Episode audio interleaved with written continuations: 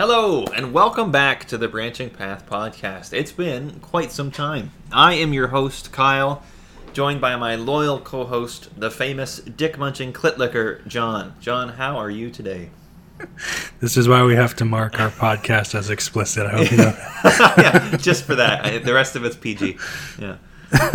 just that one opening. I'm good. How are you? No, I'm not bad at all. It's been an Elden Ring filled couple of months. Genuinely, it's been a lot of my time. I know you've kind of taken a break for a while now, but if anybody was curious, that's really going to be the focus of today's pod, is our big Elden Ring deep dive, because we've played lots of it and we have many opinions.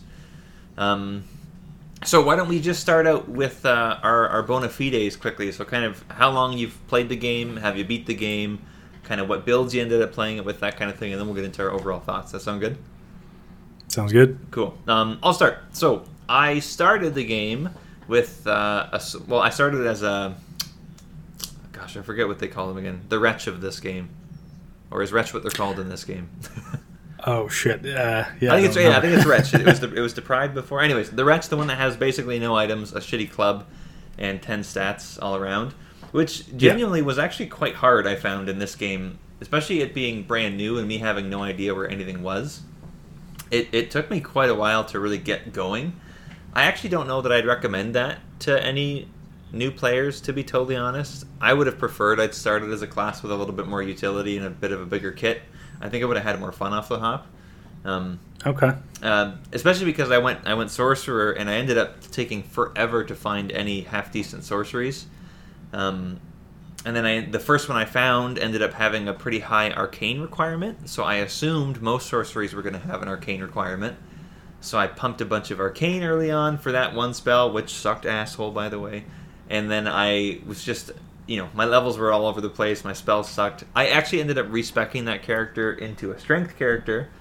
I was enjoying myself. I got to Radahn. I found that fight just awful with the strength character. I beat him, but then right after I beat him, despite that victory, I was like, fuck it, I'm going to make a new character. I'm going to do Sorcerer right this time.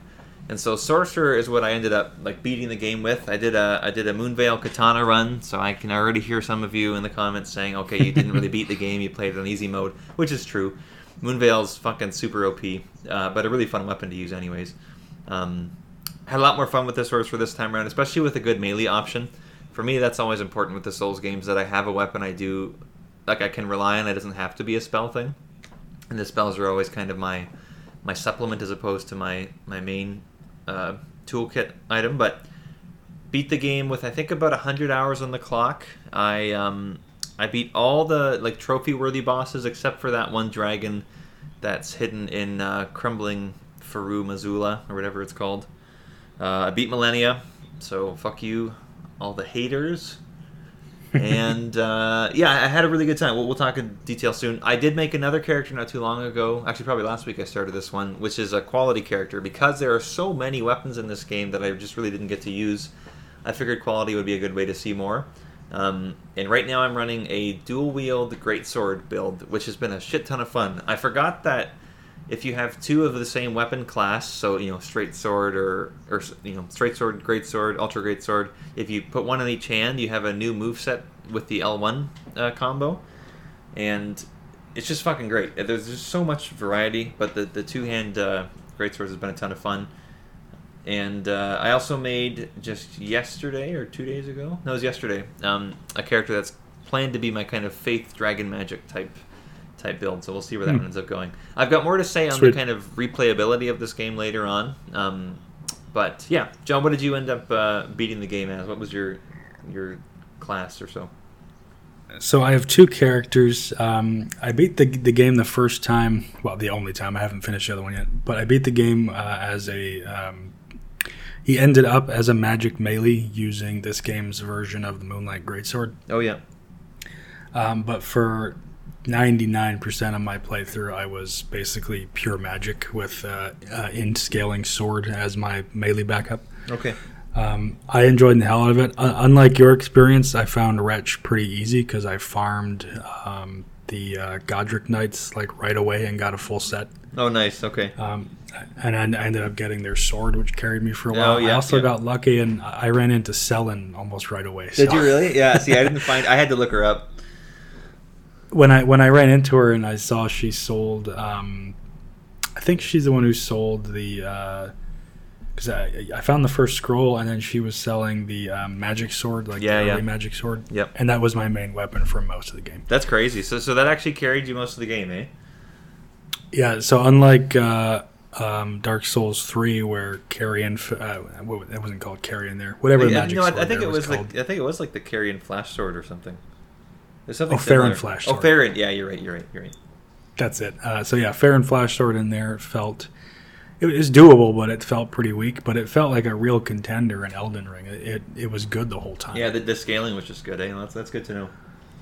And then when I got the Great Sword version, and later on there was the Ice Sword version, other weapon variations. Yeah, that one was really cool. One, yeah, and there was a big hammer. Yeah, the hammer is sick. I know. You know what? The game does a really good job of giving you some variability with those kind of magic weapons this time around, which I thought was really cool. So did you use the hammer too? It felt.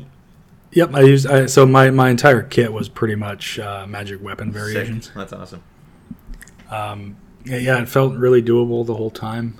I had when I figured out what Comet Azure was capable of, I used that for a little bit. Yeah, I know. With the infinite NP potion, yep. I was like, Jesus Christ! It's like it's too good not to exploit once or twice. It's definitely there are tons of bosses it just isn't going to work on. But there are cases where it absolutely trivializes something. Any slow walker who is too manly to dodge gets just blown away. Yeah. It was a lot of fun. There was some frustration for sure because early on I was playing it like Dark Souls, right? And the soft caps are so much higher here. Yeah, they're much much higher. Well, because I remember I was thinking back to some of our early text messages. And you were talking about, or you were, I think, frustrated with the boss, and you're like, I've got like 25 vigor or 20 vigor, and I'm like getting one shot. What is this bullshit? And now I'm like, yeah, I went up to 40 also. Yeah, I went up to 60. So Jesus. Yeah. So I think it's hard caps at 60. So, yeah, it is 60. So, anyways. Okay. Yeah. If you did you fight Malenia at all? I think you said you didn't ever go to her, right? No, so I had probably 70 hours on my first guy, and I completely missed that area because I was, by the end of it, I wanted to finish. Like, I was kind of, well, we'll get into this later, but my soul's fatigue did, unfortunately, carry over to this game. Yeah, I have a note about soul's fatigue, so we'll talk about that. Okay. Cool. So you did beat the game, though, with that character. Did you end up making any others at all? So before we move on to that, though, I did end up respecking into that heavy melee setup because I just, even at 40 vigor with pretty decent medium armor, it was ones and two shots all over the place. Mm-hmm. So I ended up respecking to, I think it was in like 50 vigor plus a lot of endurance, so I could wear the Tree Guardian set, whatever it was called. Yep. And then the Moonlight Sword, and it was a joke. I got through the final boss easily. Oh, really? Eh? Oh, so big difference. Yeah. Yeah, it took me maybe 3 attempts with that setup, just because I had to relearn. Yeah, last boss is a bitch, man. Hammer Bro. Yeah, he was tough. He's a bitch. Well, spoilers. I'm going to name the bosses here. So. Oh yeah, let's make a quick point of this is full spoiler cast. Basically, at this point on, we could talk about anything. So. Yeah. Okay, go for it. So Radagon and the Elden Beast. Radagon I found really hard, and the Elden Beast I found pretty easy.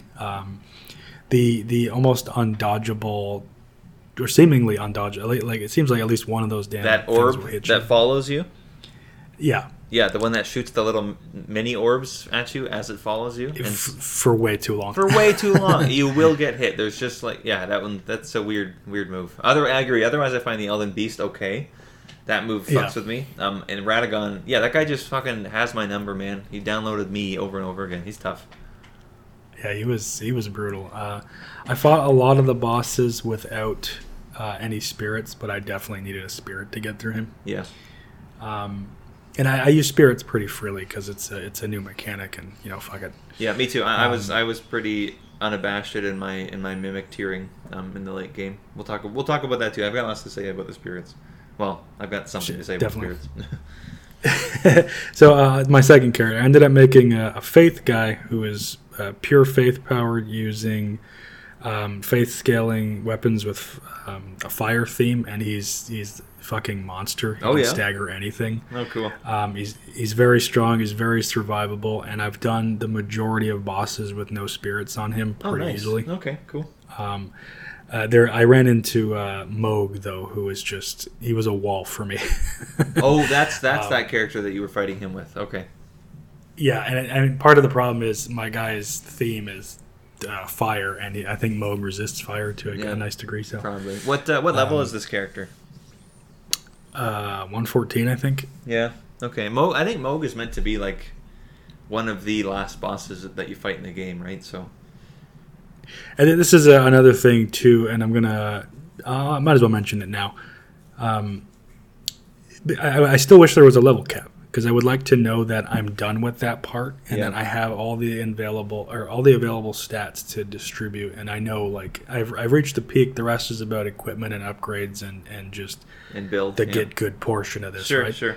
But I have I hate that. I don't know how good 114 is versus the curve of this game. You know what I mean? Yeah. My 120 impression felt like enough in the Souls games easily, but here it seems like. What, it should be 150? Do I need more vigor? Yeah, I was going to say, my impression is 150 seems to be what the community has kind of dubbed the end game level, where you more or less have meat. Like, I mean, basically, to me, it's when you've met all of the soft or hard caps of the relevant stats that you need, right? And that includes vigor for every class, in my opinion, in this game. I think that the intention was that regardless of what your playstyle is, you will have maxed out or at least soft-capped vigor for every class, because it just seems like unless you do that, you're going to get one shot by tons, especially late game bosses. You're going to get one shot by tons of stuff. Right. But I know what you mean. So on the topic, let's actually come back to that. Sorry, I'm going to kind of take us back before we get some nitty gritty here. Let's do a quick kind of overall impressions / like overall opinion of the game, and then we'll get into the nitty gritty. So I'll start with mine if that's okay, John. Go for it. So I think on the whole, Elden Ring is like a special beast all its own. It met all of my expectations, exceeded many more. I think it's a really amazing game, and I think it's a pretty like zeitgeist shifting game as well. Very Breath of the Wild-y in that sense. To me, it almost like Breath of the Wild was almost like a proof of concept, but it was missing a lot. And then Elden Ring is like, let's kind of take that mentality of this huge, limitless open world and really take the guardrails off and let you do whatever you want, but also incentivize you exploring that world. And I think it really capitalized on that, I'm just going to say mentality again, or that like design ethos, and just did an excellent, excellent job creating a really special open world. The game coming out, I feel like actually made my life otherwise worse, because all I fucking wanted to do was continue and see what was around the next corner. Like, I was sleeping less. All my other hobbies suffered. Like, yeah, it was crazy. I actually, when I finished it, it's funny because I loved the game. Obviously, like, I had a really good time with it, and I do have my gripes, of course.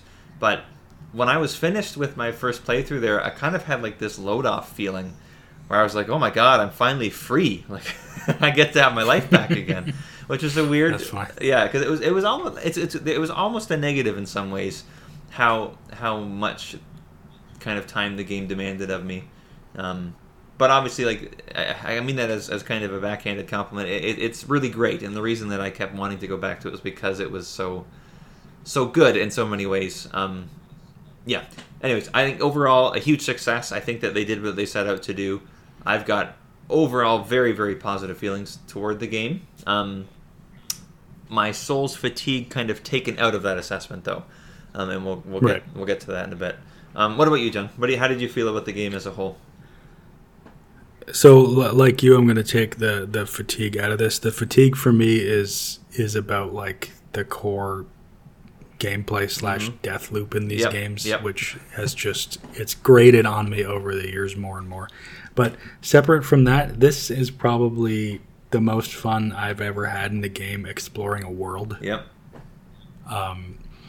It blew my fucking mind. The scale, the first time you go down the deep wells down into Nokron or whatever that area is called, and you see, they're just hiding a load screen because, you know, that's how these things work. But the way they communicate how big this stuff is, or the way they use that to communicate that, and then you see the loading elevator geometry fade away, and you get to see just how high up you are still. Yep. And it's like, oh, there's a whole fucking world under the giant world. I know. And then you think to yourself, okay, I've explored the entire world under the giant world. And then you find like 4 other of those wells. And you're like, oh my God. There's more. There's an interconnected world underneath the giant world. Oh, it blew my fucking mind. I know. I had so much fun. So separate from the mechanical gripes I have with these kinds of games lately, that part was fucking phenomenal. The world was amazing, and it seemed to maintain its quality the whole time. I will say that there are some weaker spots that we'll point out a little later. For sure. But yeah, overall, there, just like you said there, how it kind of ruined your life a bit. There was that constant, like, yeah, I want to see more. I'm going to keep playing. This is going to be like a 16-hour marathon day because I just can't put the controller down. I can't fucking stop. I was thinking to myself when I was playing it, like, if a game like this was released on a monthly basis, I'd have to, like, stop. I'd have to have the willpower to not get the next of whatever that game was, because I couldn't do that and also live my life. This is a once every couple of years, maybe I can convince the people in my life to put up with this for a little bit, and me, right? But if this was I'm already a binge gamer. Like I dive into these things for a long period of time, when you're in it, you're in it, right? Yeah, you're gonna fucking pump out those long days until it's done. Yeah, I want to get through it. I want to see these stories. Like when I replayed FF7, you know, it was very much like that because I want to keep the story. It's like reading a good book. I don't want to put it down for a week and forget where I was. Yeah. No, I actually read a really cool article a while ago on the topic of binging, and it was just arguing that binging is like the best way to experience any story because everything's fresh all the time, right? Yeah, and you're theorizing yourself, and you're making these connections. Like playing FF7 again, I was understanding parts of the story as an adult I never got as a kid. Yeah, and you know, going through Elden Ring was very much the same. I wanted to, you know, collect more lore tidbits and stuff like that. You couldn't stop. So I binged through these things, and then I'm like done gaming for a while. I need a break for my health. Yeah.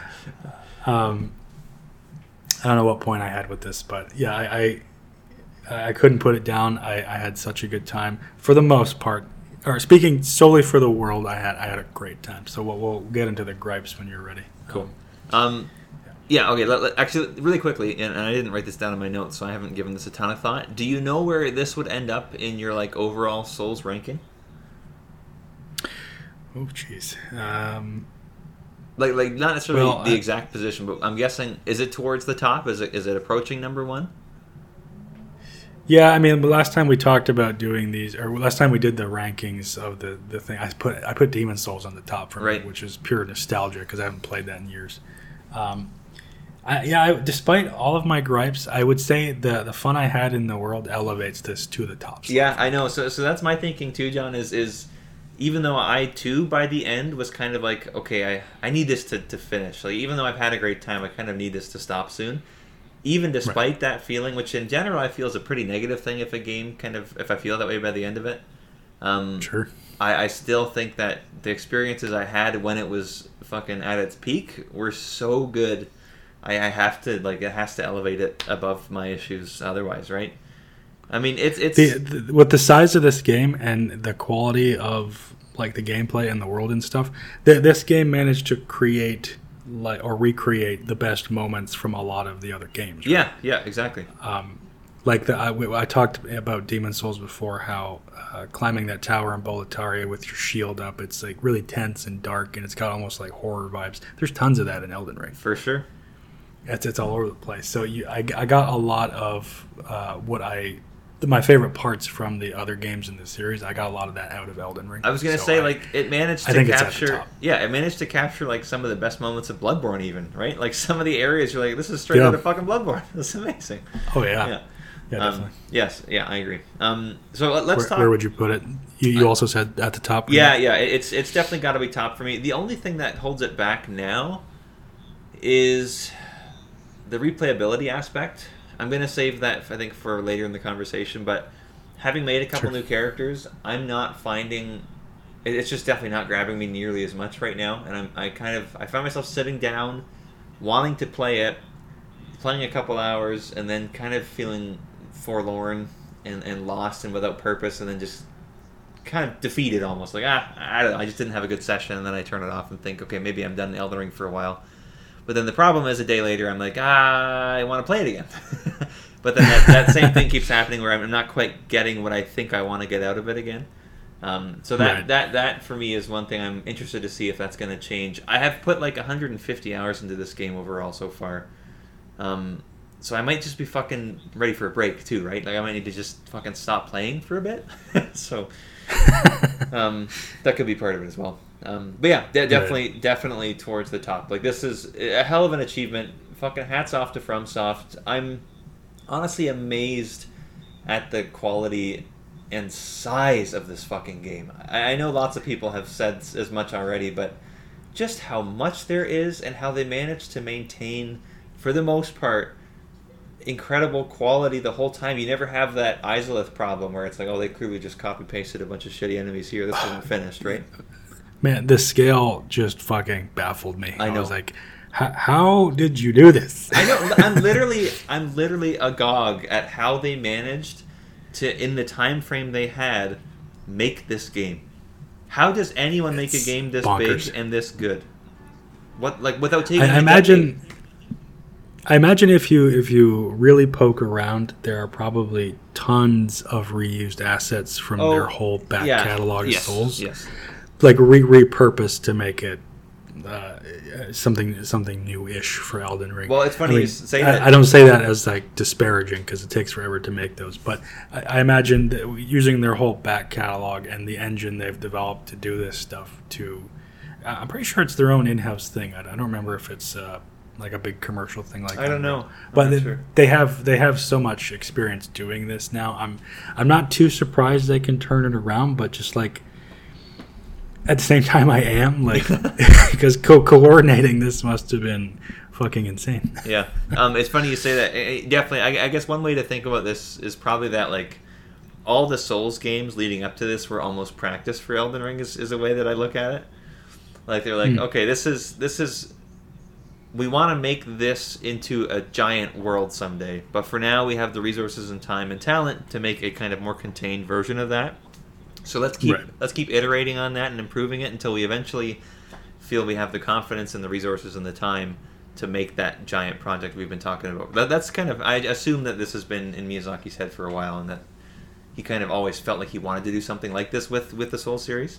But on the topic of taking assets from other games, for sure, there's all kinds of stuff that they've built up over the years, asset-wise, that they were of course always going to put in this game. One of the things, you know, those ulcerated tree spirit bosses. Oh yeah, I hate those guys. So actually, I on my most recent, or on my quality character, I decided I was going to make a point of beating that first one in the optional side area, off of the very first area. You know which area I'm talking about? Right. The hero's grave? Yep. Because the imp key or whatever. Yeah, because I thought that he dropped the talisman that increased your stamina, vigor, and equip load. I was wrong about that, which I was hugely disappointed by when I finally beat him. But I beat him at level 7. And so I had to figure him out, right? I had to just learn that boss. And I did. I've learned that boss now. And now that I've learned them, they're all a fucking joke. They're actually very easy.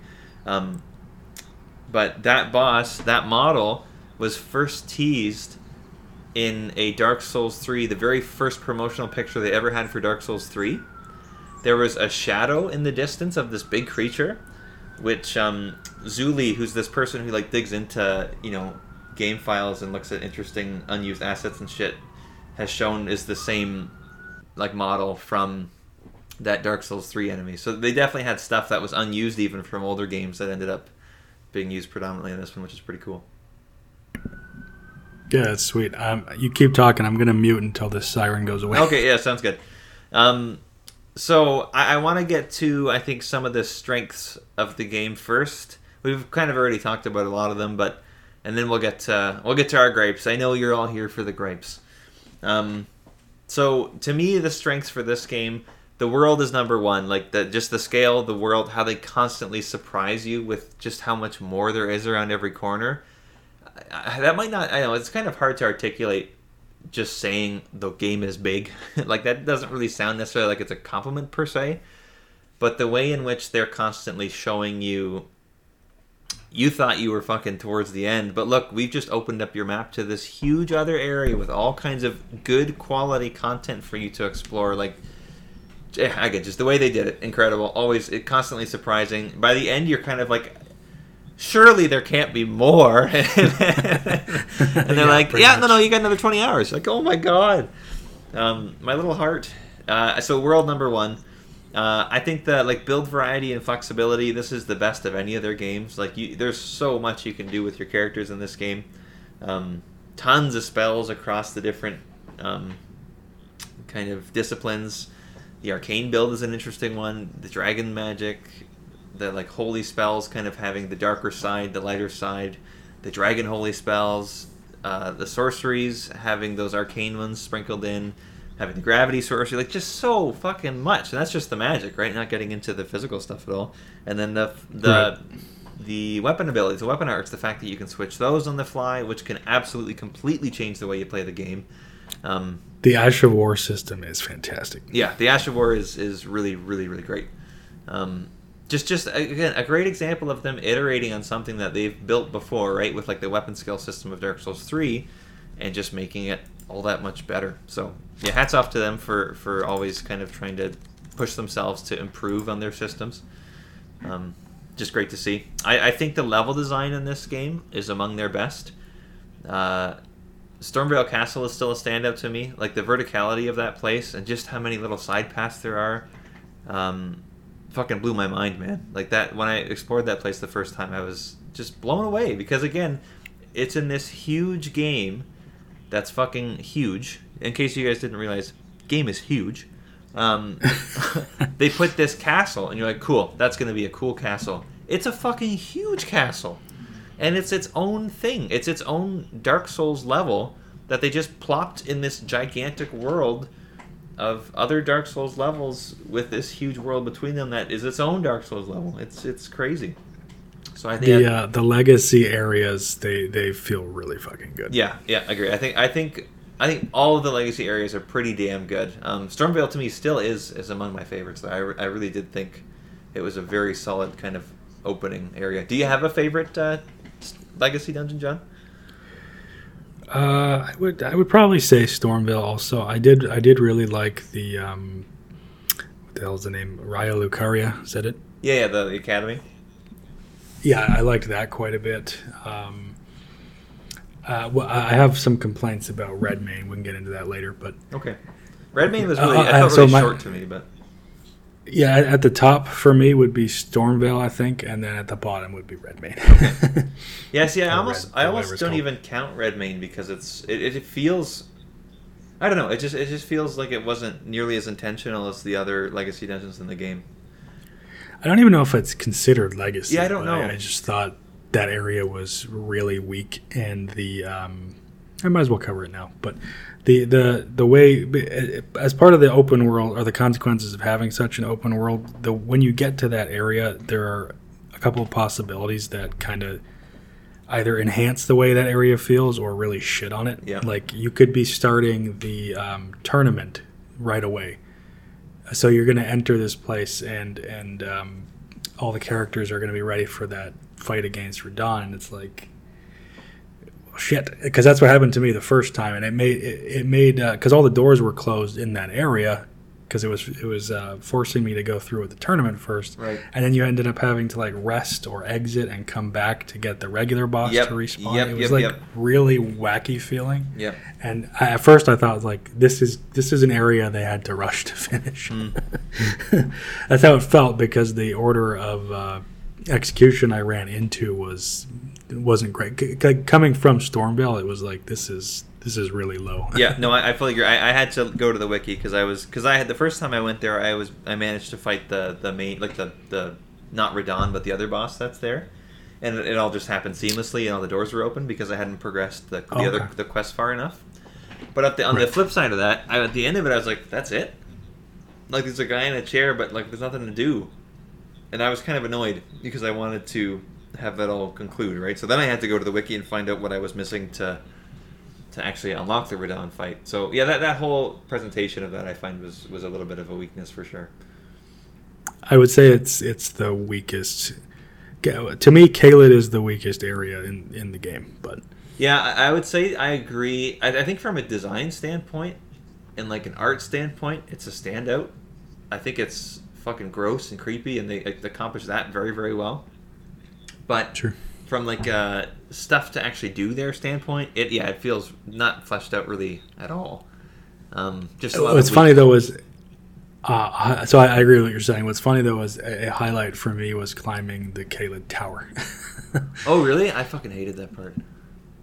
It was so tense climbing. I can't remember what the message I sent you, but I had such a good time getting up there. It took me like half an hour, just like, okay, oh my God, I'm going to get ready. I'm going to go around this corner and attack this guy or do this little jump that should otherwise be super easy, but I don't want to die. Yeah. I had a really good time. Oh, nice. Well, that's good. It's also funny. This is kind of, let's moving on from strengths a little bit. I'll come back to another thing here I want to say, but this is an issue with the game, like a really fundamental issue, which is really going to change people's, the way they interact with different parts of the game is kind of what level you are when you get there, right?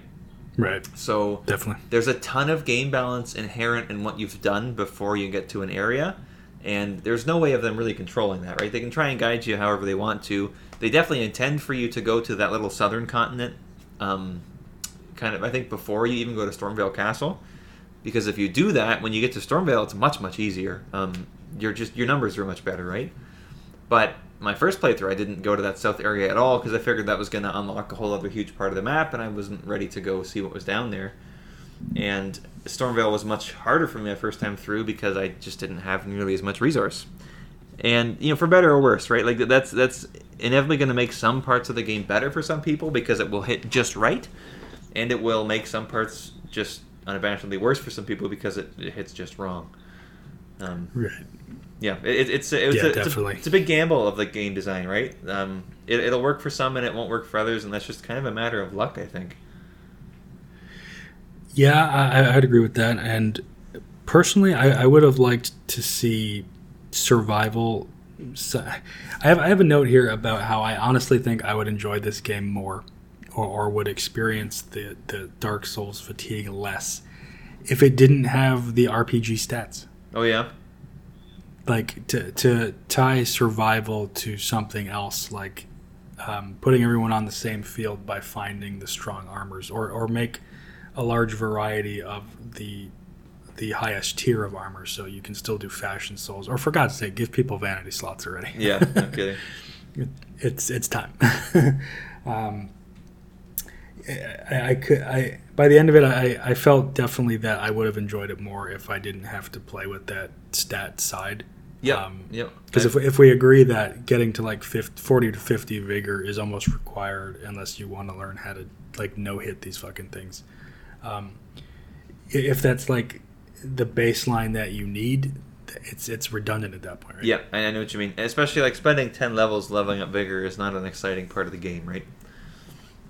And I love building tanks, but the game is like so obtuse about until you go through it once already, and it's like, okay, 60 vigor or 50 is what I need to actually, and then plus the heaviest armor I can fucking find, and then I can survive a few hits. Yeah, yeah. that feels like a chore to me at this point. Yeah, I agree. And I do think so. The Souls fatigue was definitely setting in for me too. Where I noticed it most was certain bosses in the game where, 10 years ago when Souls was fairly fresh, I'd be like, holy shit, that was fucking hard. I'm ready to sit down and fucking learn this thing. In this game, right. A lot of the time I was like, that fucking sucked. All right, Mimic Tear, let's go cheese the shit out of this. I have no interest in learning this boss, and let's get to the next thing. I did that yeah. More than I was expecting to, but I kind of just, that became my default. Towards the end of the game especially, when I was just like, kind of getting to the point where I felt like it needed to end. I don't know, part of me thinks that this game might be too big. What are your thoughts on that, John? I have a clear memory of a moment where I had that thought. I was like, this is too fucking big, and I'm gonna be here for like 200 hours. I got shit to do. I want to do other things. I don't remember exactly where I was, but I just remember that feeling very clearly of like, Christ, this is huge. It almost feels too big. Yeah. I had that a couple times. I think it was worst for me in the snow area with the giants and whatnot. One, I don't know why, it just wasn't totally doing it for me. And that, I remember that part of the game, I was like, holy shit, am I really going to do a lot more? I think the capital would have actually been a pretty solid place to end it. Because I think everything after Leyndell, I was starting to feel a little bit like, okay, I kind of feel like I've more or less seen everything I want to see. Yeah, and the giant area, I don't know about Halightree or whatever that Malenia area is called. I don't know if that's good, but the snow fire giant area wasn't anything special. The scale of like I can't remember the names of any of these things, but that giant bowl, like the forge or whatever it's called. Yeah. That was an incredibly cool visual set piece, but the area itself I thought was kind of meh. Yeah, I agreed. Again, even if the area itself wasn't as exciting, like there was still always amazing, cool stuff to see, and in service of the lore and stuff too, right? So like it had purpose, and it was still worth doing. But yeah, I remember feeling kind of towards the end like, holy fucking shit, I guess we're still doing this. I've ended up playing a fair bit of this with a friend of mine just through co-op. He beat it a fair bit before I did, but he also ended up missing a bunch of stuff. So he came back and did a bunch with me co-op, and it was a lot of fun. We had a ton of fun playing this together, and I have something to say about Malenia for that later on. But cool. What the fuck was I getting at? What did we just talk about? Fuck. I don't remember. God damn it. Well, we were talking about the snow area and how it felt like the game was too large. And then after that... What the fuck? Anyways, whatever. I don't know. I had a stroke. I'm not editing it out. You're going to hear my stroke in real time. Well, that's another fact. This is a real podcast, folks. Yeah. You want real podcast. None of this edited shit. Co-op was a lot of fun. I'll kind of just go on that. It was pretty seamless for the most part. It, you still have to find the summon sign and shit, but it worked pretty consistently. We didn't have any major issues. It's funny though. So my friend who played it he'd played Dark Souls 3 pretty recently, and that was his first real experience with Souls, and he loved it, but he didn't do any co-op of any kind. And it was interesting to see a total noob to that side of it interact with their co-op system because it's completely obtuse, right?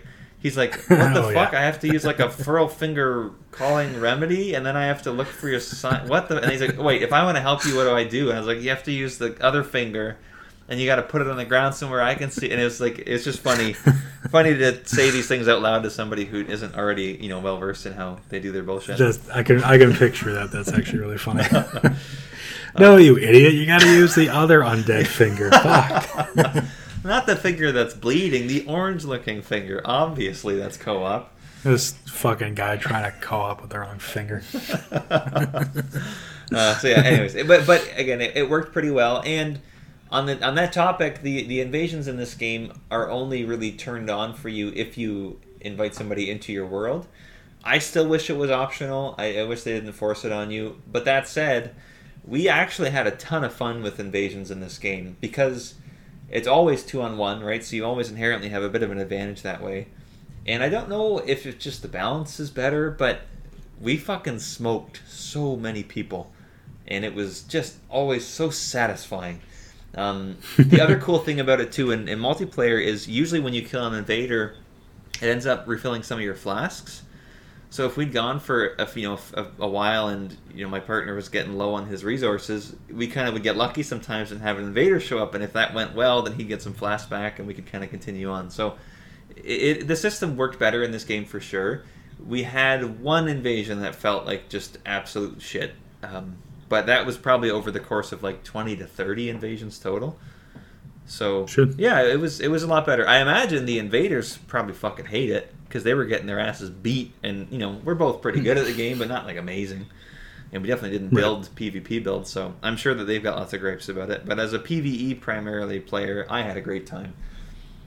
So I ended up doing some dueling myself for fun, just to try it out. I had a pretty good time with it, but at the same time, I was very happy that invasions felt more opt-in when you're playing alone. Yes. I ended up playing offline like 99% of the time anyway, unless you were asking for some boss co-op time. Yeah.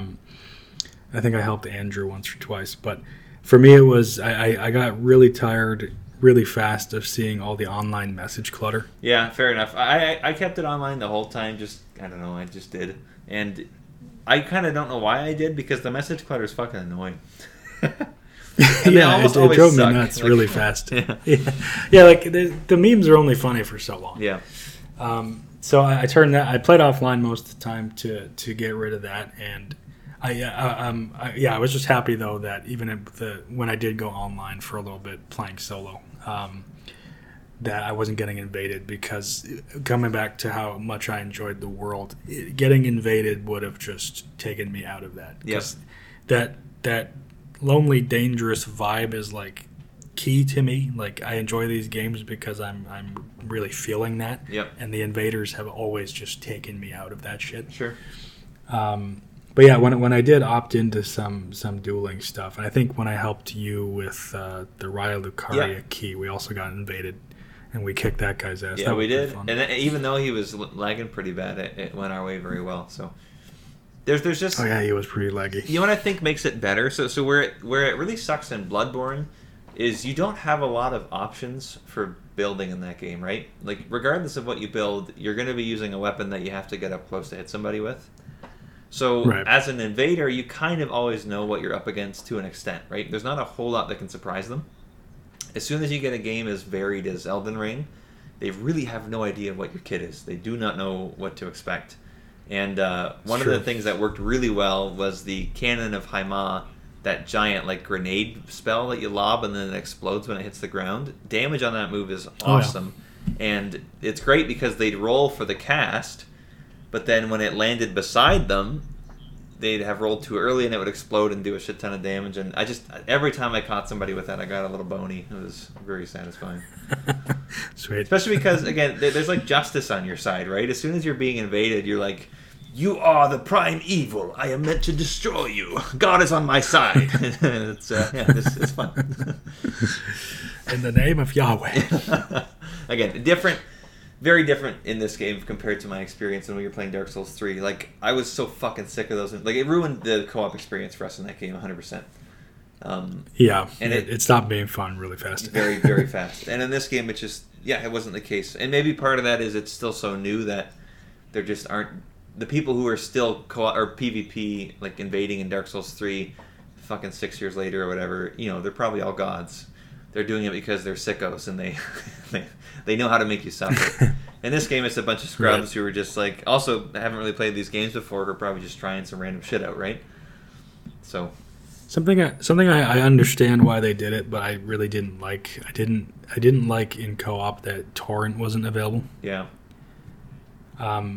It sucked to see those concessions made for multiplayer, like, because it kind of makes the game feel more gamey.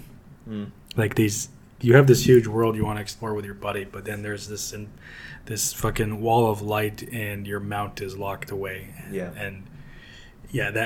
That's a part of what takes me out of it whenever we do these things, and why Dark Souls 3 invasions bother me so much. Yeah, fair enough. But yeah, I was hoping when this came out that co-op would be more like you could see the whole world with your buddy, but it's not how it turned out. No, I remember that kind of being part of the marketing material, or maybe it was just hype online, or I misread something. But I distinctly remember seeing that if you summon somebody in, you can basically just go do whatever you want with them. But that's not the case. You can go like into a legacy dungeon, I think, from the world map with somebody, which is pretty cool. But if you're outside of like a cave or a mine or something, you can't enter that with the person from the world map. You have to kind of send them away, go into the mine, and then summon them at the side of Grayson there, which I just was surprised by. Yeah, it's lame. Like yeah. It's when you have this awesome immersive thing and then the rigidness of the game system starts to bleed through, it really does take you out of it. Yeah, for sure. Especially it was just sad to see that when you beat a boss, it still sends your buddy home. And I was like, oh, God, this tired old trope. Oh, that sucks. It needed to not be in this game. Yeah. But anyways. Yeah, some of these aging elements need to go away for the next one. Yeah. Part of my kind of fatigue with the like learning bosses, for example, because there were exceptions to that rule even later game. Like there were bosses that I found a lot more enjoyable than others. So again, part of me wonders how much of it is the fatigue, how much of it is just, you know, some bosses are genuinely designed better than others, right? Before we even get into that, who is your favorite boss? Ooh, this is a tough question. You know what? Maybe top three if it's hard to choose. So I think I actually think Godrick the Grafted is up there for me. Just because he was good. I find the balance around him is really good because even if you're a little bit OP, like you go explore that whole southern area, you know, you still got a couple of things that can fuck you up. But when you learn, I don't know, to me what a good boss is you can see where you made your mistakes, you can see where the learning needs to happen, and it doesn't feel like this total crapshoot of like every fight feels like you're not making any progress. And I just felt good about learning his fight. Who else? Here's the problem. I tainted a lot of them with my Mimic Tear, right? Like, I really didn't interact with a lot of the mechanics for them because Mimic Tear was just such a tempting option I couldn't pass up. Okay. Because as soon as you... Like, I beat, you know, so King Godrick or whatever. Not Godrick. Godfrey. King Godfrey. Towards the end of the game. The one that wrestles you. Yeah. Yep. I thought he was fucking cool, and I have a feeling I would have liked learning that fight. But I summoned the Mimic Tear and we did it in the first try. So I did. I mean, you know what I mean? Like I just my. I see what you mean. Yeah, because he's on my list. Oh, is he? Nice. Okay, so my experience with that boss is just inevitably very different because I only fought him one time, and he was fucking cool. But I know he would hold a very different place if I'd actually sat down and learned that fight. Even. And that was probably pre-patch when Mimic Tear was like at the top of its game, right? Yeah, exactly. No. Sorry, this was post-patch. Dude, Mimic Tear is still fucking, even post-patch, that thing is broken as fucking hell. That should not have been in the game. I have very little post-patch experience, so I don't know exactly how much or what changed. But yeah. They also just did another huge patch the other day, so... Oh, I saw that headline, yeah. And I was going to get into this later, but I'll mention this now, too. I also feel like I would have enjoyed this more had I waited for the patch cycle to be done. Yeah. Yeah, I know. It's a fair point, right? Because it's something I kind of forget about these games. I just don't really remember it with the other ones when they were brand new, but they end up doing a lot of balancing on the go, right? Like they rebalance. They've been rebalancing for 2 months as this game has come out with player feedback and stuff, which is great. I'm glad they do that. But it's a fundamentally different experience now than it was at launch 2 months ago. Yeah, and in line with what we say all the time about the developer-intended experience, I really think it would have done myself service playing this game had I waited for them to finish getting to that point. Sure. Yeah, because I bet you some of the frustrations I had have been ironed out, maybe even made worse. Who knows? Miyazaki loves to troll, so some things are probably even harder than they were before. Yeah, for sure. Yeah, I think I would have, in hindsight, if I could do it again, I would actually wait for this to be fully patched. Right. Yeah, it's not something I ever even really gave any consideration, but yeah, that's not a bad thought for a future release. Okay, one more thing I wanted to say about the strengths of this game. So on playing it multiple times now and going to some of the same areas, it's been amazing to me just how much little detail I've missed, or entire areas, right? Like entire dungeons that I've just totally skated by. They've hidden so much in this world, but like just stupid little details. Like I came up to a kind of dead end under a cliff with some water, and there was a bear there. Those notorious giant bears, who I hate. Fucking hate those. Yeah, they're awful. You know what? I actually think what ruins them for me is one attack, and it's that lunge they do that's almost fucking instantaneous, and has a huge hitbox. Everything else I think I can deal with. That lunge kills me. They also just have too much HP. Yes, yeah. A lot of the larger enemies in this game just have too much fucking HP. Like those big metallic Iron Maiden things with the swinging arm blades and whatnot. Oh, yeah. Yeah, they're just tedious, right? Tedious encounters because they take fucking forever to kill. Anyways, I came up to that little clearing, and there was a bear there fighting like 20 wolves. Like, no joke. Just a random encounter where a bear was being attacked by 20 wild wolves, and I'd never seen that before. And it's just so cool that all these little tiny details are peppered throughout that make the world feel super alive and interesting. And even though that wasn't itself... Like there was an item there, I think it was like some smithing stones or something, which is a good reward, but you know, in and of itself it didn't change the game fundamentally for me, but it was just a cool bit of flavor, and they do that throughout the whole thing. So to me, those are the strengths: world building, the flexibility, level design, all that is just like top of their game, is in my opinion. Anything I'm missing as to like kind of the best parts of the game? No, I think we've hyped up the world quite a bit, and I do think it is the standout feature of the game. The world is really dense and interesting. And mechanic-wise, I would say the Astral War system is my favorite thing in terms of the combat. But yeah, the world is the standout thing for me. For sure. It's right. Actually, I kind of got off topic there. John, which bosses are on your list of favorites? Oh, I would definitely agree with Godrick. I thought he was thematically really cool, and when he gets the dragon head thing, that was cool. Dude, when he cuts his own fucking arm off mid fight, like just so good, such a good fucking scene. It was really cool. It took me a few tries, but I had a lot of fun with him. Astell, I can't remember the full name, but it's that. So I sent you a message before where I was talking about a boss where I thought the learning curve felt like fucking perfect. That was him. Oh, cool. He has one grab thing that was an insta kill that I did not like, but I learned to dodge that on my second attempt. Sweet. So just like dodging into it instead of away, and it became.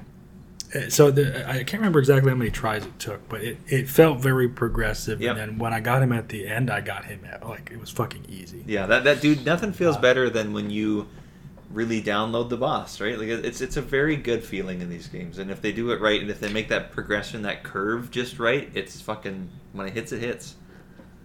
Yeah, his moveset and whatnot felt really well set up for that, minus that grab, because insta-death will always piss me off. Yeah. But I had a lot of fun with him. And then Godfrey near the end was also really cool. Yeah. I think Godfrey utilized the ability to jump, to dodge things really well. Right.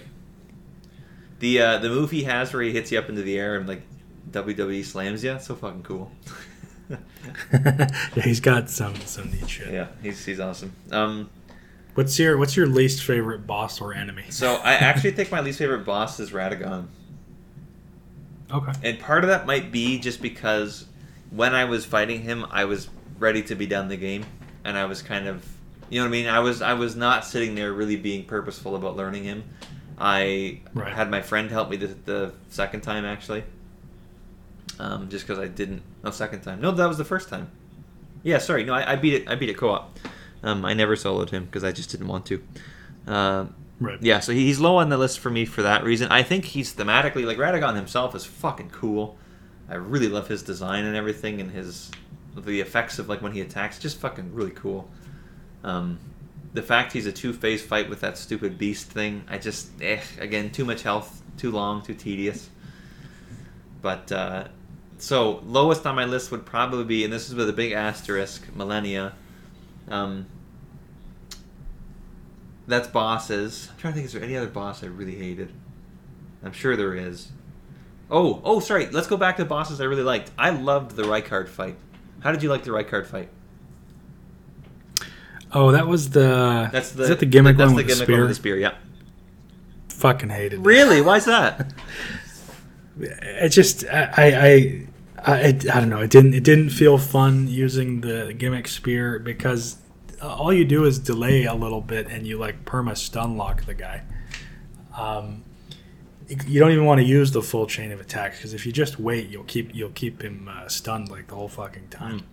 It felt like such a nothing fight. He looked very cool though. I will say that. I like the whole snake theme and everything. Yeah. Plus I liked Volcano Manor a lot. But yeah, as a boss fight, I thought. Oh, I see. He took me a number of tries. I didn't find him overly easy at all, and I felt like I was learning him quite a bit better as time went on. Okay. Yeah, I don't know. I thought that that spear felt really good to me. I thought that the attack was. It was just nice that instead of this slow ass Storm Ruler style, you actually have this, dynamic weapon that just has this cool longer reach with that wind effect and stuff. Yeah, I thought... So it looked extremely cool. One big reason it's just... So those gimmicks are... It's like the FF7 weapons. Those gimmicks take away the character I've been building this whole time. Yeah. And now I'm just using this fucking weapon. Yeah. Because he's got so much health otherwise, right? So much fucking health, dude. So I just... I've never really cared for that stuff. Because thematically, my character doesn't... use the giant wind spear. He uses spells. Yeah, I know. I getcha. I think of the gimmick fights, to me it was just far and away the best one they've done. Okay. Yeah, and again, see, this is where the variability comes in here too, right? Like, I don't know. For me, it hit at the right time. I was in a good headspace to learn that boss, and the challenge was just enough that it felt good. And then for you, it sucked ass. So. Yeah. What was I gonna say? Back to worst. We were talking about least favorite. Yeah. So back to worst bosses and everything. Let me see if I can pull another boss out of my butt here that I didn't like. I did this co-op and we only tried it a couple times before I beat him. But the Commander O'Neill, the one that has the lightning leg. Oh yeah. Yeah. Surrounded by his little minions. No. Oh yes. You start the battle with two of those big knight guys. There's two versions of this fight. One is in the Giants area, and one is in Caelid. It's the one in the Giants area that I'm talking about, at the castle. Oh, okay, I'm thinking of Caelid. So you fight him again, but different. So that one in Caelid is Commander Niall, and then it's Commander O'Neill in the Land of the Giants or whatever. Did you do that one? I see. I did the one in Caelid. I don't think I fought the guy in the Giant. Because by the end, when I got there, I was like ready to finish. I got you. So yeah, he was lower on my list too. I just found him fucking difficult, and again, it just wasn't in the headspace to learn him. So, anyways, sure. Enemy wise, there's a couple that fucking suck. The bear is really bad, but he's not the worst. Those multi-arm guys. That do that rush attack where they... Oh, the grafted things. Yeah, yes, yeah. Fuck those guys. Well, there's two grafted things. There's the one grafted thing with the swords. I hate those. And then there's the other grafted thing that's just the arms that spawns out of the ground. He comes out of the ground and makes that weird scream sound. Right. And then they rush at you and they hit you so fast, if you dodge backwards, you are guaranteed to die. They suck. I hate those things. They're terrible. I also hate the big lobsters in the Liurnia Lakes. The crabs themselves, yeah, the big shrimp-like guys? The big shrimp-like guys. Okay. The ones that have the little pincers that stab and they spit that mud attack from a mile away at you, which does a lot of damage. Yeah, they just annoy me. Just there's a couple enemies in this game that those bigger enemies. We talked about this early on. That just don't seem to have any fucking downtime, right? And you're like, when am I supposed to get a the fucking... reward for getting through that shit is also nothing. Yes, you get no fucking runes. They never drop anything good. Yeah, they're bad. There's a number of just straight up bad enemies in this game. I cut you off there, but I agree with what you're saying. And we definitely did talk about this in Telegram, but the lack of downtime for some of these guys just makes it such a chore to fight. Yes, again, the bears are a good example. It's just they just move too much. Stop. Have one telegraphed attack that's easy to dodge and punish, and then the 90% of your kit can be the bullshit I have to fucking run away from like a pansy because I can't do anything. Just give me one. But yeah. Anyways. Yeah, what about you? Anything I missed? I'm sure I missed some. The big grafted and the smaller grafted guy that we were just talking about, definitely fuck those things. The larger one with the sword and shield, I didn't mind so much. No. The only attack of theirs that I actually think is cheap is their scream. Yeah, the scream sucks. Hate the scream. Because you can't tell it's coming, and you can even in the opening fight when you're fighting this thing as a wretch at level 1. You can actually do pretty well dodging their shit and sneaking in hits, but then the scream comes out of nowhere with like no tell, and you just get fucked. Yeah, and it's got enough of a range that one dodge away isn't gonna quite take you out of the damage range. So yeah it's a bullshit move. Yeah, agreed.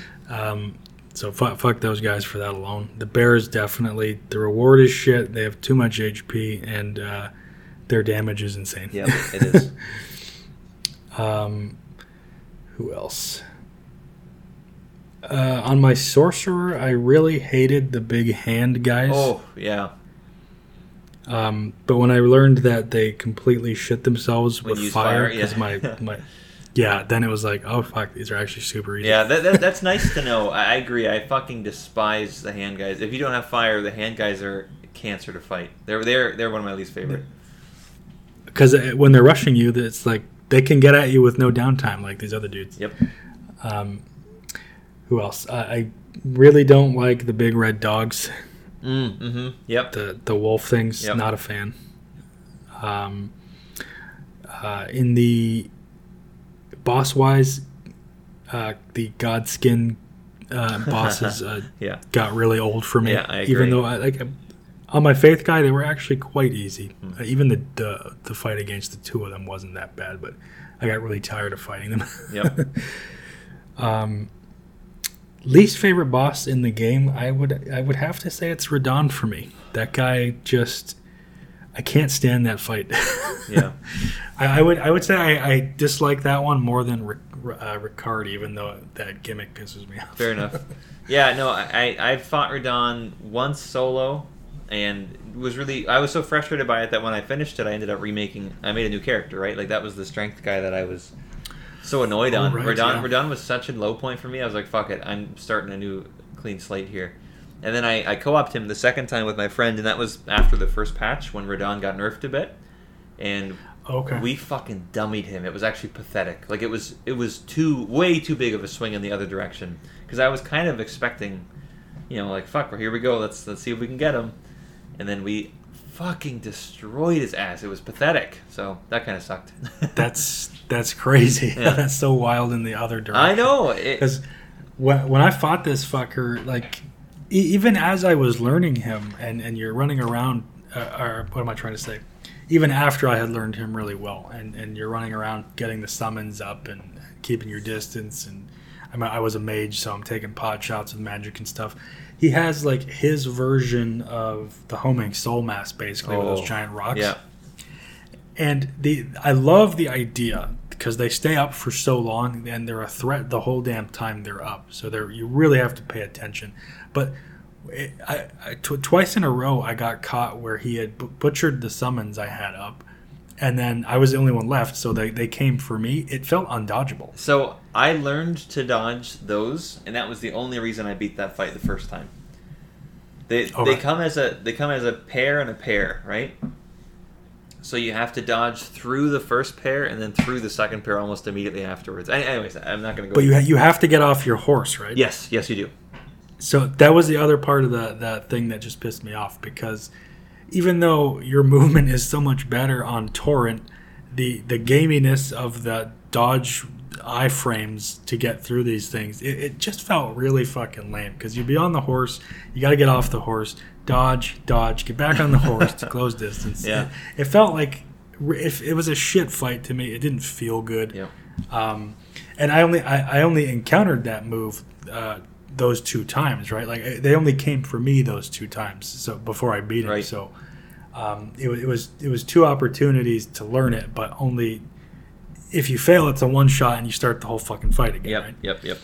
So it felt like absolute ass. I can't fucking stand it. I will say, I think the fight, I know you were like, how the fuck did you not do that fight on Torrent? I think the fight, if you're gonna like sit down and really learn it, to me it's better to do it on foot. Okay. Just because, like you said, Torrent, he gives you so much speed and mobility that way, but he's not good at dodging anything, right? If there's anything that's kind of coming for you or locked onto you, you're kind of fucked. And I noticed that throughout the game on multiple occasions.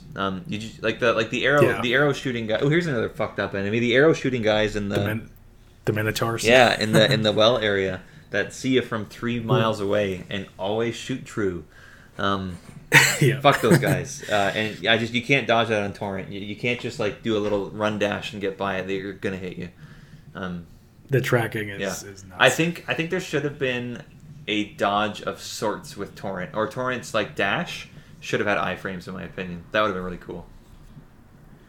The or at the very least, the move could be altered a bit or something, so that Torrent could jump over or something. Yeah. But it was part of the gaminess that like we were talking about with multiplayer. It's just like when I have to get off of the in every way better. Mobility thing that I have, yep. The mount to invincible roll my way through this thing. It feels like shit. But otherwise, fighting Radahn on horseback was epic as fuck. Yeah.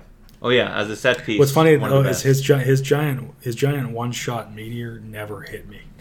Oh really? It was always dying. It was always dying to that fucking the comets rock flinging move. Yeah.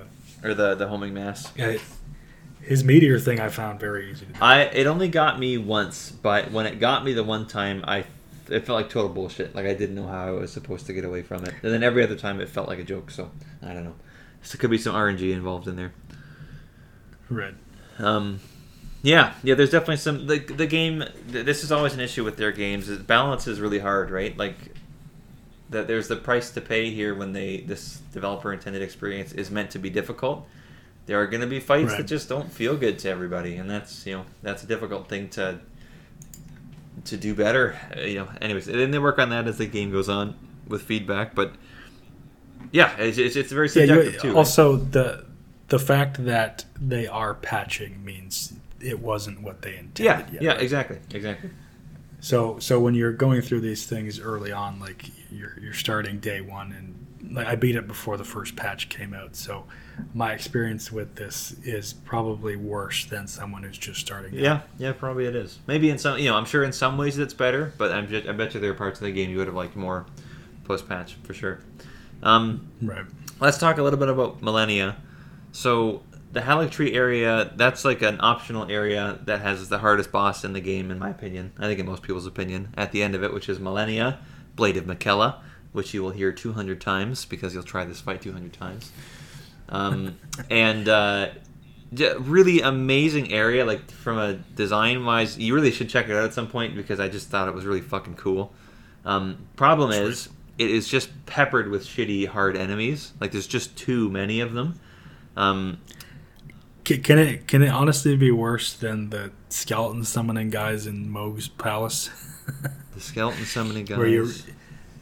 Do you remember in Mohg's palace those little fishy dudes or whatever summon the giant skeletons at like one shot? Those guys suck, dude. Why are they so beefy? Why do they have so much health?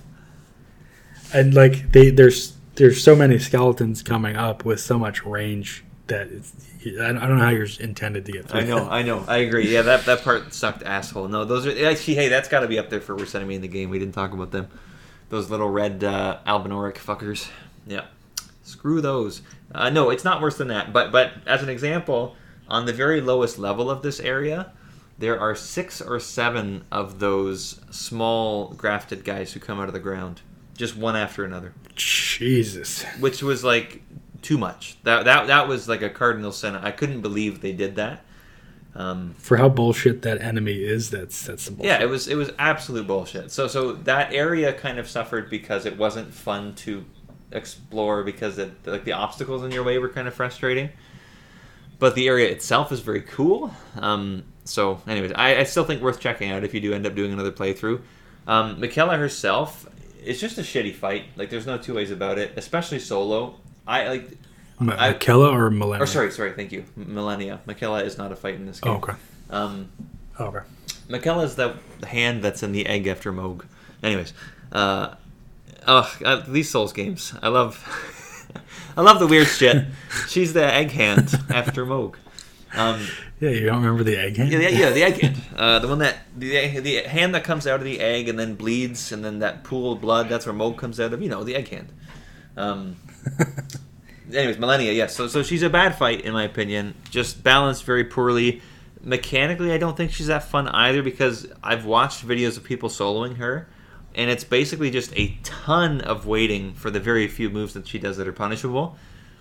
And it's just, I don't know, it's too long. She has too much health, the fight's too long, and her healing when she hits you is too punishing, right? So it can take away all of your hard work that you do. So she's the only boss in a From game to ever do this, but when she hits you, she heals damage. And even if you block those hits, so even if she doesn't take any of your health, she always heals if she hits you at all. And I find that extremely lame. Yeah, it's just gross, man. It's not good. Like, she's already a fucking hard fight to begin with, because she's very aggressive. She has a move that's like fucking almost undodgeable unless you're really a fucking pro at this game. Yeah, she's hard to begin with, and then to give her that on top of it and a phase 2, like, God, bad, man. So I beat her with a Spirit Ash. It took a lot of tries, and it was literally down to I had no healing left. I was one hit away from dying. She was in the air about to come fucking take my ass, and I hit her with my last fucking soul spear or whatever. Managed to connect with her, and I was out of magic. I was out of everything, and that finished her. So it was like that felt good in a sense because it was so tight, but I was just so fucking frustrated and done with it. But here's the asterisk: my friend had beaten every other boss in the game, but he hadn't beaten her, and he was about to give up on it and move on to something else. And I was like, oh, I just got to her, and I managed to beat her today, so why don't we try it co-op, and we'll see if we can get her down. And I had a lot of fun fighting her and learning her with my friend. That was actually a blast. I don't know what it was about it, and I don't think he had as much fun. I think he was getting pretty frustrated. But I don't know, by the end we had her. Like, we figured her out. We figured where we could punish. But it really feels like it was meant for two people. I just don't know how you would extract any joy from that encounter as a solo player. It was absolute shit. So, asterisk in that I actually ended up having a lot of fun doing it co-op, but as a solo fight, it's just straight up bullshit. Yeah, I'm going to have to try her at some point. I have read nothing but, like, yeah, she's a fucking monster. The healing thing is extremely lame to me. Yep. It's not even like a phase where she activates this ability to heal. It's just always on. Always on. Oh, that's so cool. If she touches you at all, block it or not, so whether or not you completely block it and you take no damage, she will get some of her health back. And then what makes this so difficult too? I might even be fine with it if it was something she activated and it was there for like 15 sure. seconds. And then so during those 15 seconds, you're all about dodging. Yeah, highly incentivized. Not the case. It's just always on. No, it's always on. So what makes it so hard too is the one thing you can do in this game as a solo player to really make it easier is to bring a spirit summon now, right? So you're kind of. I actually ended up beating her with Black Knife Tish. I thought she was a really good one for this fight. But Mimic Tear would just kind of rush in, and even though he's really tanky, he'd just end up sucking up a bunch of damage and giving her a bunch of health back.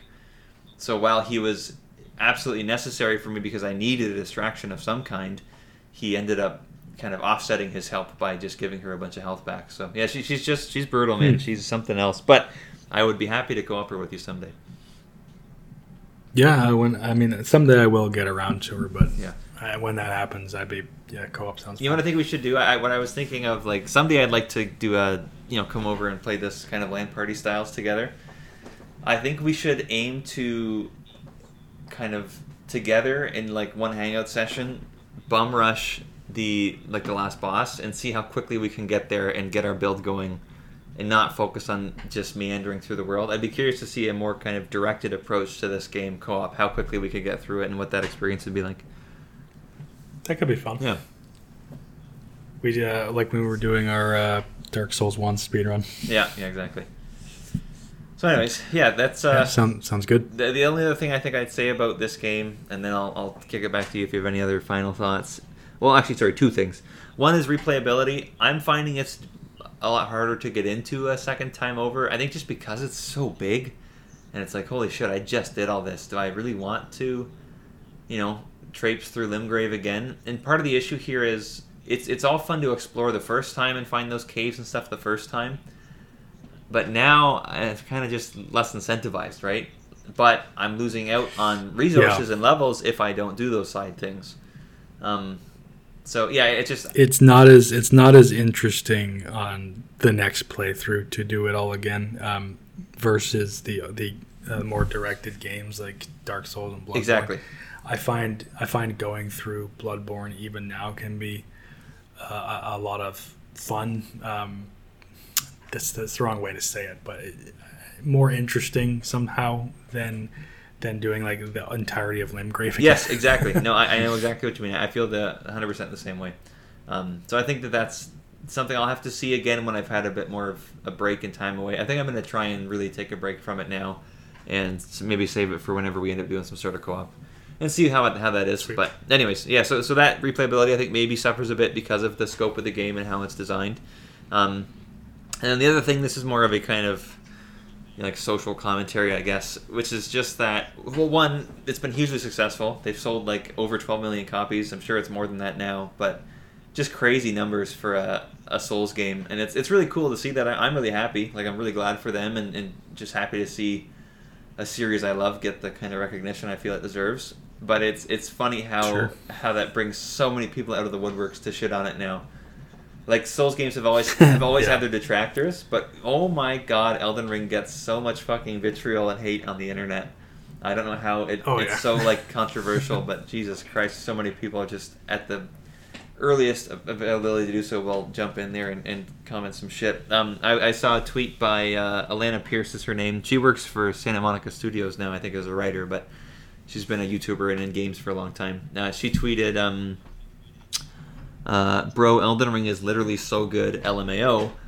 And then I looked at the replies to that tweet, and it was just a bunch of dude bros like, actually it's bad. It's actually really bad.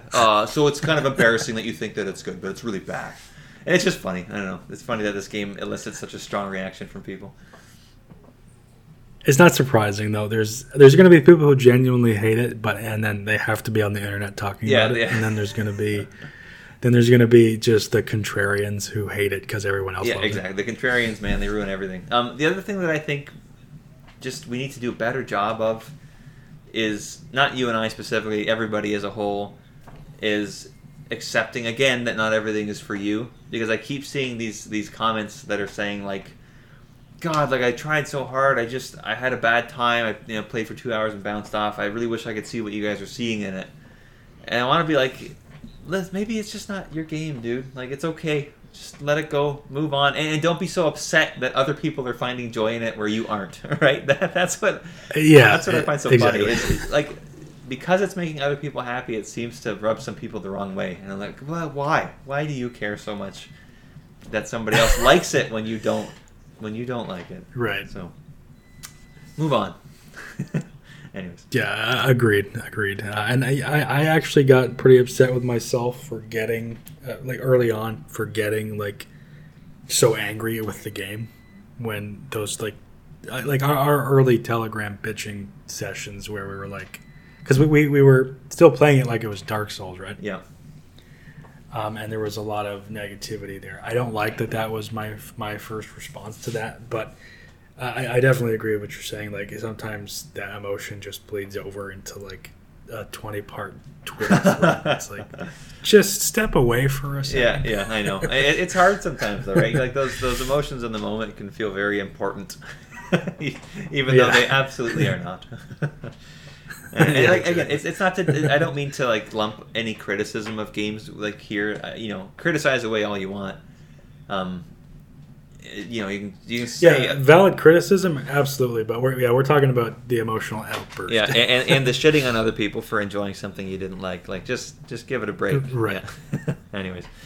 Yeah. Anyways, yeah, it's. I think that's about all I want to say on Elden Ring for now. As a whole, really impressed. Like, I had a really good time for the most part. Special, like special is a word I use when I'm kind of talking about games I know are going to sit with me for a long time, and that really has applied to pretty much every Souls game I've played. They've all been special in their own way, and Elden Ring 100% meets that. This is something special benchmark for me. What else do you want to say about Elden Ring, John? I actually still have quite a bit to go over. Oh, please. Okay, go for it. I wanted to go over things I absolutely disliked. Okay, let's do it. So I fucking John, while you do hate that, instant death mechanics. Do that for a little bit. Talk about things that you don't need me to react to. I'm going to have a very quick pee. Entertain the audience. Okay, I want you to react though, so I'll just keep them. I'll keep them happy. Otherwise, they're in for a treat. I'll be back. I have nothing to talk about, guys. So we're just gonna sit here and we're gonna lament the fact that Kyle ditched us and just waiting for him to pee or whatever he's doing. He's got that old man bladder, you know. It's unfortunate. So we're just stuck. You're stuck with me now, and you know nobody asked for that. Yep. I have nothing to talk about when he's not here. Well, thanks for sticking around for an hour and 20 minutes so far. We've got a little bit more to go, and then we're going to wrap this up. I just want to bitch about some of the things that I didn't think were good in almost any way. I just want Kyle to be here to react to this stuff. Tell me that he hates it too, and that will validate me. He's still not back. I have nothing else to say. You guys are gonna hear this whole thing. We're not gonna edit this out. This is a real this is a real podcast where you get all the shitty moments raw.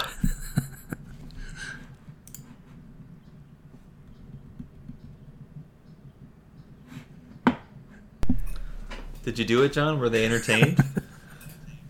Oh, I did a horrible job. I can't wait to listen back. I had a long pee. You might want to... Yeah. I even told them, like, you're getting this raw garbage content. Where else will you get this than the Branching Path Podcast? Branching Path Podcast. I like that. All right, let's go. Let's unleash your unbridled rage at the masses. Let's do it. Okay, so I fucking hate instant death mechanics. I still hate them, and I hate them here too. So the chariots and the damage that they do, I got so tired of those fucking things. And my next thing is about bugs. I'm going to talk about these guys a bit more there. So I'll just say their damage scaling is stupid. The other thing that pissed me off was Death Blight, this game's version of the like curse thing that the geckos and stuff do. The meter builds up insanely fast, and the gas sticks around for so long, and it's just game over if you get trapped in a bad position. Right? Yeah, but it's not something I died to it. I think twice, but the reason I put it on this list is I fought this crab enemy by the moat in Leyndell that I had no idea had this ability, and I was absolutely bodying this thing. Sticking up close, you know, rolling through the attacks and whatnot. When it started this water jet attack, this was on my Faith character, so he was pretty tanky. I figured I'm going to just take this. It's going to be fine. My guy's very survivable. No, it was a Death Blight attack, and I was between his jaw and his one of his claws. So even visually, too, like the width of the water jet cone did not really look like it was touching me, but... The effect of building up the Death Blight got me in the end very quickly anyway. Even if I wanted to dodge, I would have had to dodge away from him in like a straight line because you can't dodge through his claw, and it would have been game over anyway. Right. So that again, those instant death things always just they piss me off because it's such a swing from like the fight's going great for you to game over and you got to get back there. Yeah, I mean, I don't think it's ever going to feel good, right? It's always going to suck. They've never been fun. I don't enjoy that kind of shit. I still don't. They need to steer away from it for sure. I wish they would. So the next thing is bugs, and I'm generally pretty forgiving of this kind of thing, but when you have a game that is like the Souls series, the difficulty is just part of it, right? It's one of the selling points. But when the punishment for death is that severe, dying because of a bug is just all the more upsetting. Yeah. And the chariots, most of my death to these guys is due to the way they clip through walls. Mm. When they rotate and the spikes on the sides of their wheels clip through the wall that you're hiding behind, and it's an insta-kill, I'm just like, I don't even want to do this area anymore. Yeah, I know. Dude, those, I think there are three areas that I remember in the game that had the cherries. Maybe there's four. Every single time I moaned out loud that I had to do that again. Those they just, right. Again, instant death chariots can suck my dick so hard. It's a really poor... those areas are a really poor, trap-filled stand-in for, Sense Fortress. Yeah, totally.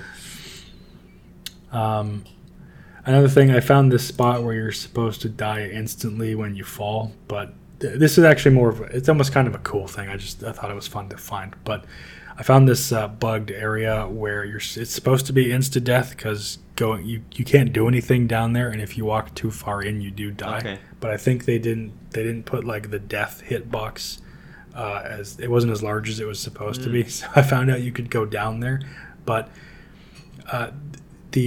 it pissed me off a bit because the enemy corpse fell down there and landed on the floor and was giving off some light. So it's like, oh, there's actually somewhere down there I can go. So I dropped down there, and when I realized it was an insta-death thing and it was a bug, I lost 40K. Ooh, oh, that hurts. Because I couldn't get back down, and they didn't spawn up where they were supposed to be. Not a big deal overall, just kind of annoying. I've also had a lot of issues summoning Torrent, where the whistle will go off, but he just doesn't come up. I had that a number of times, too. Sometimes it seems like weird elevations are a problem, or Yeah, and it's not a huge deal, but it has put me in a shit position because I was relying on him to come out. You needed him then and there, not 10 seconds later. Yeah, it's maybe there was some invisible trigger or something, but it wasn't great. What else? So that's kind of it for bugs. Fall damage felt pretty inconsistent.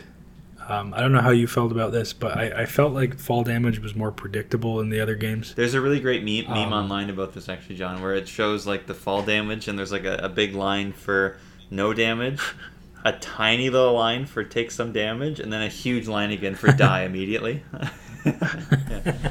That's how it feels. Yeah, it is how it feels. I swear I've been killed by falls in dungeons that you would otherwise survive outside. Yeah.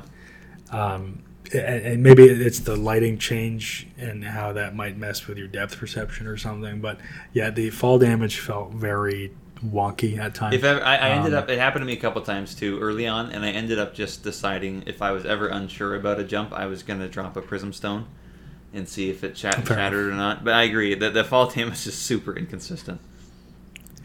It also it felt more consistent on Torrent. Where you'd expect to survive because he's this giant strong beast and you're just a man.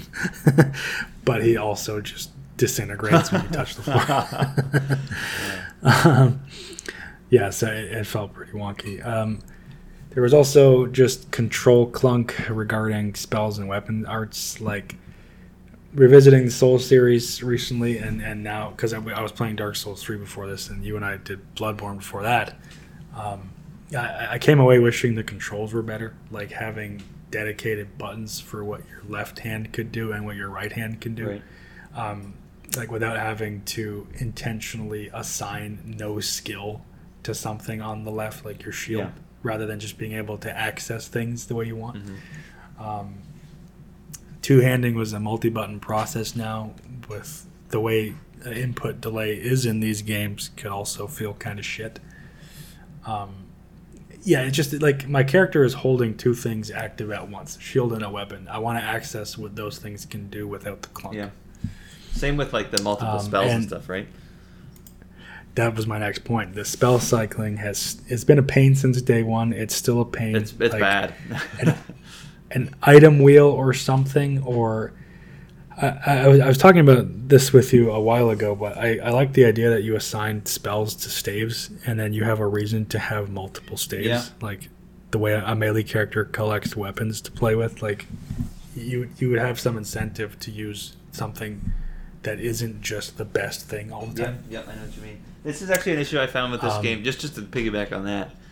Because it's so long, if you figure out your build like 30 hours in, it's unlikely you're going to find something completely game-changing for the rest of your 70 hours with the game. You know what I mean? Right. Like, so as soon as you lock in your build in this game, it kind of trivializes the rewards now. So any new item you find is now just inherently less exciting because you're almost certainly not going to end up using it. I don't know that there's a way to fix that per se, but it's like... Well, a large part of that comes down to how scarce the upgrade items are. Yes, and so, that was one other thing I didn't talk about I wanted to. Thank you for saying that. There's too much variety in this game and too little ability to really actually play with those different weapon options because the upgrade materials are such a pain in the ass, right? Yeah, and I think that has been adjusted through patches, but when we went through it the first time, we had the worst version of it. Yeah, exactly. Now, this has always been an issue in their games, in my opinion. Bloodborne's a great example. It's fucking impossible to get Bloodstone chunks. Like, they're just so hard to get, and farming them is super tedious, and it just de-incentivizes you to try different stuff, right? Yeah, when we were farming the gargoyles, it takes far too long. Yeah, it's bad. In my opinion, you're not going to become OP by experimenting with a weapon. I don't know why they have to make it such a tedious slog. I kind of wish that they do something like, if you have a fully upgraded weapon, you can transfer that fully upgraded status to a different weapon, but it would take it off of the weapon you'd initially upgraded at no cost, basically, or maybe whatever, just a rune's cost. And then if you decide to invest in another weapon and get it to +10, you can transfer those +10s or whatever to any other thing. That to me would be a way of not letting you get too OP, but also letting you still try different weapons. Just here's the thing that sucks to me most, right? You're halfway through the game, your shit's super powered up, and you get a new weapon you think might be good. But you can't really know until you've upgraded it close to where your current stuff is, right? But to do all that to find out you don't really like it or it's kind of shit is such a bummer. So they should... Yeah, and those I can't remember what they're even called, but the upgrade stones are not purchasable for so long. Exactly. Unless you already know where the bells are and you beeline your way there. Exactly, yeah. And even then, before the patches, they were extremely expensive. And some of them were very late game, too. So, yeah. Oh, yeah, I think one of the bells is from the freaking capital. So, yeah. Good luck with that. Yeah. That's pretty much it. The other thing was talking about Radahn, but in the context of, the inconsistent damage swings. For example, I could survive on my tanky Faith guy a lot of his melee attacks, but then I was still one-shot by his big gravity rock thing. That's pretty butthole. It felt like... another reason I don't care for that fight is the multiplayer issue you and I have talked about, where when you're playing with a friend, sometimes it's almost harder because who the enemy is targeting can seemingly change on a dime. Yeah. It was like that with the summoned allies, and talking about that gravity rock thing, if they go down at just the wrong moment, even though he's completely facing the other way, so you're confident that you're fine, but he flips on a dime and it comes for you instead.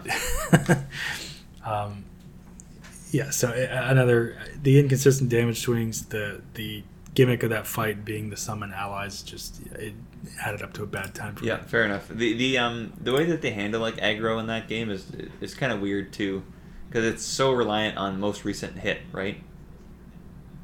So even if somebody's done 70% of the boss's health, if you're the one that hit them last, they're very likely to target you. It's very abusable for some bosses. My friend and I fought the Crucible Knight in Redmane with that duo boss fight, and we ended up just one of us would get the aggro, he'd turn around, the other one would run up behind and do a jump attack, and then he'd turn around and I'd come and do a jump attack. So we called that the Crucible Night. And then every time we fought a new boss, we'd be like, "Have you heard about the story of the Crucible Night? You're about to get Crucible Knighted, bitch." Anyways, that was fun. But it is very like that's very gamey too, right? You kind of see that very plain as day. But then it can be annoying because you happen to hit him with one of your pot shot spells, and you did that right as the game was deciding who to target with the giant meteor rock thing, and then fuck you. Yeah, it's another one of those, like you just said, when the gaminess bleeds through a bit, and it's kind of sucks you out of the experience. Yeah. That's it for my bitching there. I came away from Elden Ring thinking that I would enjoy it even more if it didn't have the levels and the stats. Interesting. The upgrades were maybe more minor but more regularly progressive, or the curve of like getting upgrade stuff and upgrading was more consistent. Yeah. Consistently hard, but like less surprising.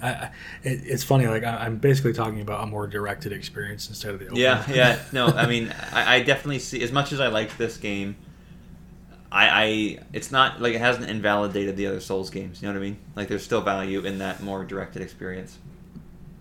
Oh yeah, for sure. So, what do you want to get into, like, closing thoughts here? Yeah, I don't think I have a whole lot more to say. Is there anything else you want to say, positive or negative, about the game before we kind of end it? I still had a great time. The world is insane, and my Souls fatigue, it's not going to stop me from playing the next one. I just probably won't play this one for a while. Yeah, I know. That's how I feel, too. It's like nothing quite scratches the itch like these games, which is also why they're so fucking, easy to indulge in when they do happen to come out. Right. But yeah, I do agree. I'm not. Well, I don't know. I've had 150 hours in this game. Like it obviously, it worked. Like it totally worked for me. So I'm gonna leave it at. It was a lot of fun. I had a lot of fun. I'm glad that Miyazaki exists in this world, and I'm excited to see what they end up doing next. Bloodborne 2, please. I wish. Yeah, I know. Hey, it's possible. You never know. More trick weapons. We need more trick weapons. Yeah, we do. I bet you next year we'll get some sort of discussion about what they're working on next. Although, it just occurred to me, there's going to be fucking DLC for this game. Do you intend to go back and visit that? I'm honestly not sure.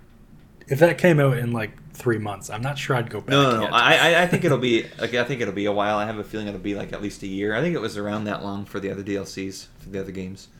Okay. I could be wrong, but yeah, maybe in a year's time. But just think about that fact. What if the DLC is even mildly large?